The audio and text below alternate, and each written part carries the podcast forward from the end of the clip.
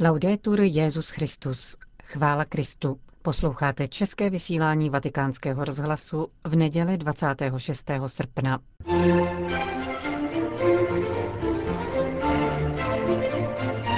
Nejprve nedělní esej, v něm se vracíme k nedávnému rozruchu nad modlitbou za mládež ve Francii a poté promluva svatého otce před modlitbou Anděl Páně v Castel Gandolfu. To je náplň našeho dnešního pořadu, k jehož poslechu vás zve Johana Bronková.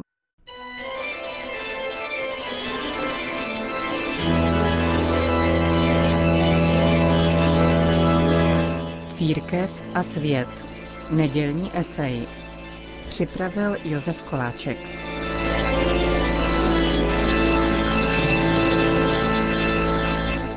Církev je zvyklá na to, že je rohoškou, na které si lidé čistí boty. Ulevil si lionský arcibiskup Filip kardinál Barbaren. Vždy každá příležitost je dobrá. Předmětem diskuze je modlitba přímluv napsaná pařížským arcibiskupem André Bantro pro svátek na nebevzetí. Je i hned zřejmá křiklavá nepřiměřenost jemností textu a zuřivých obžalob, které vyvolala. Touto epizodou začíná 19. srpna s francouzskou elegancí svůj komentář Patrick Kečikian, literární kritik pařížského deníku Le Monde. Tedy i ve Francii. A u nás? Tomáš kardinál Špidlík končívá svůj výklad posledního blahoslavenství poentou. Pro jistotu uvádím celé znění. Blahoslavení jste, když vás budou kvůli mě tupit, pronásledovat a vylhaně vám připisovat každou špatnost. Radujte se a jásejte, neboť máte v nebi velkou odměnu. A nakonec kardinál zdůrazňoval, v Česku jsou katolíci fackovacím panákem. Na něm si vylévá svůj vztek a schlazuje žáhu kde kdo, jak se mu zamane. Než vraťme se k textu Patrika z Le Monde. Tato modlitba neútočí, nespochybňuje nikoho a jistě homosexuály. Hle, věta, která vyvolala pohoršení. Za děti a mladé, abychom jim pomáhali objevit vlastní cestu ke štěstí, aby přestali být předmětem nízkého bažení a sporů mezi dospělými, aby se plně těšili z lásky otce a matky. Nechci dělat rozbor textu, ale což není zřejmé, že to, co se zde hájí, není žádným odsouzením osob nebo skupin, které nezdílí tentýž názor na lidství a jeho zákony? A jestliže se tyto skupiny a tyto osoby nezříkají svého názoru, proč by církev neměla vyjádřit svůj názor o tématu, které je na prvním místě jejich starostí? Ano, na jedné straně velmi aktuální názor, jehož eventuální přiléhavost bývá měřena různými průzkumy, jsou souhrnem souhlasných názorů. Na druhé straně promeditované myšlení, věrné už po 20 století. Ba víc, protože je třeba jít až ke knize Genesis, první knize Starého zákona. Tedy myšlení věrné náboženské antropologii. A právě zde se stává zřejmým nedorozumění spojené s pořádnou dávkou nečestnosti. Jistě je možné pozvednout na úroveň zákona vývoj mravů, který lze dokonce s oficiálním nadšením prohlašovat za pokrok. Onu teorii podvodu a klamu i rozčarování a deziluze, jak říkal Charles Peggy. Ale nesmí se ignorovat, že církev tvrdí s vlídností a něhou. Hlásá se svatou tvrdošíností trvalost antropologického názoru, v němž jsou zakořeněny nevyhnutelné zákony každého muže a každé ženy.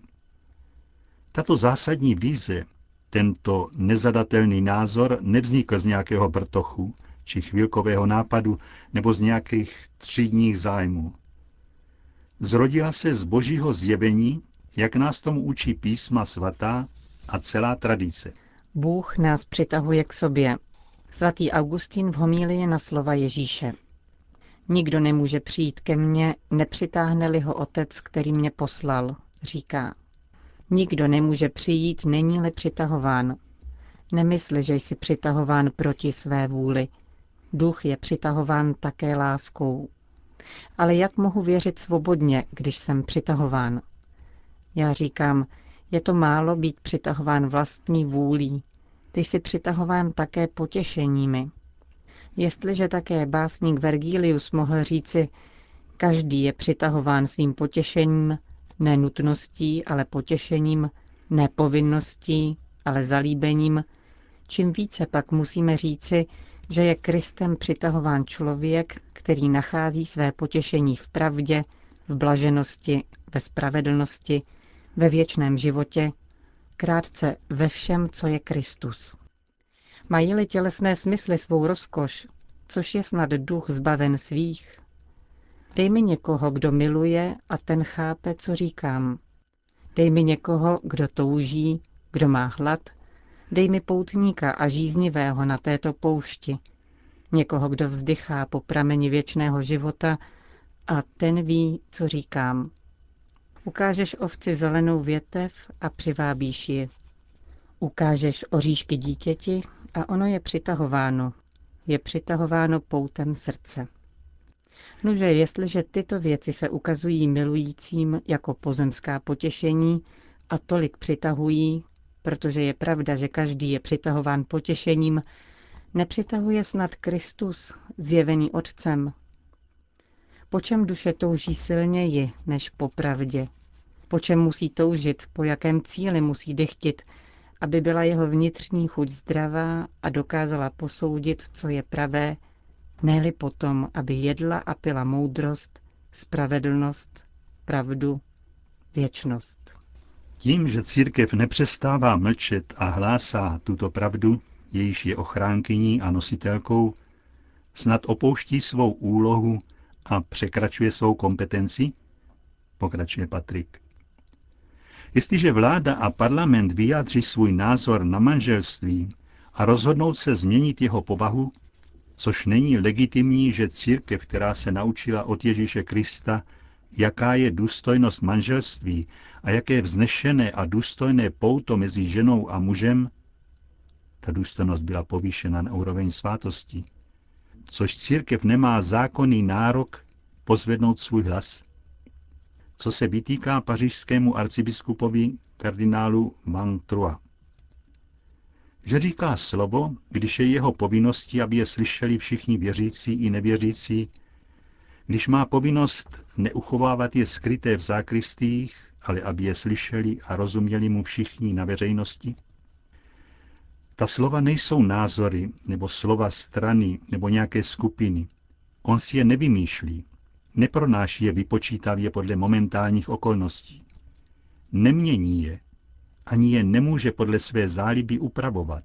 Může pouze hledat výrazy vhodnější věty, takové, které tolik nerozčilují ani nezraňují. A právě to kardinál Van Troa udělal. Opakují to s velkou delikátností. Ale co se týká obsahu, v tom se postoj církve nemůže měnit.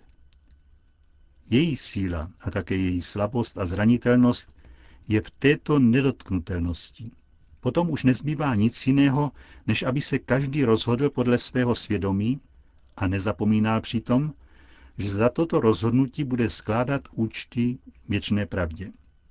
Protože ať se o tom říká cokoliv, úlohou církve není vyvíjet se s dobou, měnit se postupem času. Kdyby to udělala v minulých staletích, už dlouho by ji nikdo neposlouchal.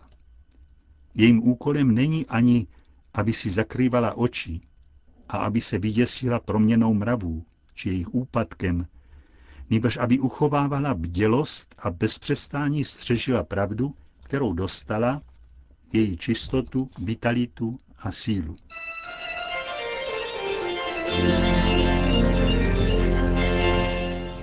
Slyšeli jste nedělní esej otce Josefa Koláčka.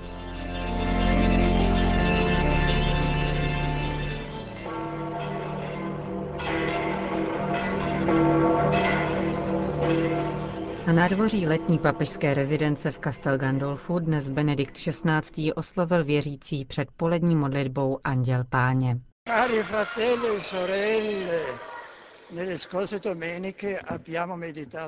Drazí bratři a sestry, během minulých nedělí jsme rozvažovali nad promluvou o chlebu života, kterou Ježíš pronesl v synagoze v Kafarnau, poté co nasytil tisíce lidí pěti chleby a dvěma rybami. Dnes nám evangelium předkládá reakci učedníků na tuto řeč. Reakci, kterou Kristus vědomně vyprovokoval. Předně evangelista Jan, který byl přítomen spolu s dalšími apoštoly, uvádí, že od té chvíle mnoho z jeho učedníků odešlo a už s ním nechodili. Proč? Protože neuvěřili Ježíšovým slovům, když říkal, já jsem chléb živý, který se stoupil z nebe, kdo jí mé tělo a pije mou krev, bude žít na věky. V skutku jsou to slova v té chvíli těžko přijatelná a srozumitelná. Toto zjevení jim zůstává nesrozumitelné, protože je chápali v materiálním smyslu, zatímco v oněch slovech se zvěstuje tajemství Ježíšovy paschy, v níž daruje sebe sama pro spásu světa. Nová přítomnost ve svaté Eucharistii. Když Ježíš viděl, že mnozí z jeho učedníků odcházejí, obrátil se k apoštolům se slovy I vy chcete odejít? Podobně jako v jiných případech odpovídá Petr jménem dvanácti. Pane, ke komu půjdeme? I my můžeme zvažovat, ke komu bychom šli. Ty máš slova věčného života a my jsme uvěřili a poznali, že ty jsi ten svatý Boží. K této pasáži máme překrásný komentář svatého Augustína, který praví Vidíte, jak Petr skrze boží milost a inspiraci Ducha Svatého pochopil. Proč pochopil? Protože uvěřil. Ty máš slova věčného života. Ty nám dáváš věčný život, když nám nabízíš své tělo a svou krev. A my jsme uvěřili a poznali. Neříká, poznali jsme a uvěřili, nýbrž uvěřili jsme a potom poznali. Uvěřili jsme, abychom mohli poznat. Kdybychom totiž chtěli poznat dříve, než uvěříme, nedokázali bychom ani poznat, ani věřit. Co jsme tedy uvěřili a co jsme poznali? Že ty jsi Kristus, Syn Boží, a tedy, že ty jsi věčný život samotný a v těle a krvi si nám daroval to, co jsi ty sám. Tolik svatý Augustín v kázání ke svým věřícím. A konečně Ježíš věděl, že také mezi dvanácti apoštoly je jeden, který nevěří. Jidáš. Také Jidáš mohl odejít pryč, jak to učinilo mnoho učedníků, ba dokonce měl odejít, kdyby byl čestný. On ale zůstal s Ježíšem. Nezůstal však pro svou víru nebo lásku, ale s tajeným plánem pomstít se mistrovi. Proč? Protože Jidáš se cítil Ježíšem zrazen a rozhodl se, že ho sám také zradí. Jidáš byl zélota a chtěl Mesiáše, který vítězně povede povstání proti Římanům. Ježíš však zklamal tato očekávání. Problém tedy spočívá v tom, že Jidáš neodešel a jeho nejtěžší vinou je jeho faleš, jež je cejchem ďáblovým.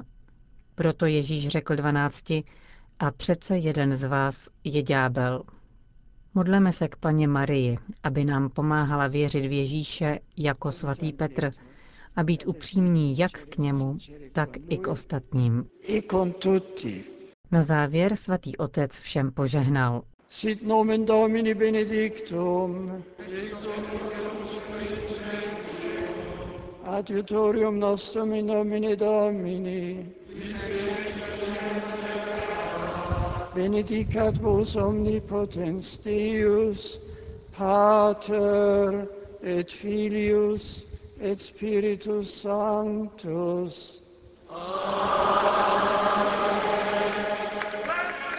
Končíme české vysílání vatikánského rozhlasu. Chvála Kristu, laudetur Jezus Christus.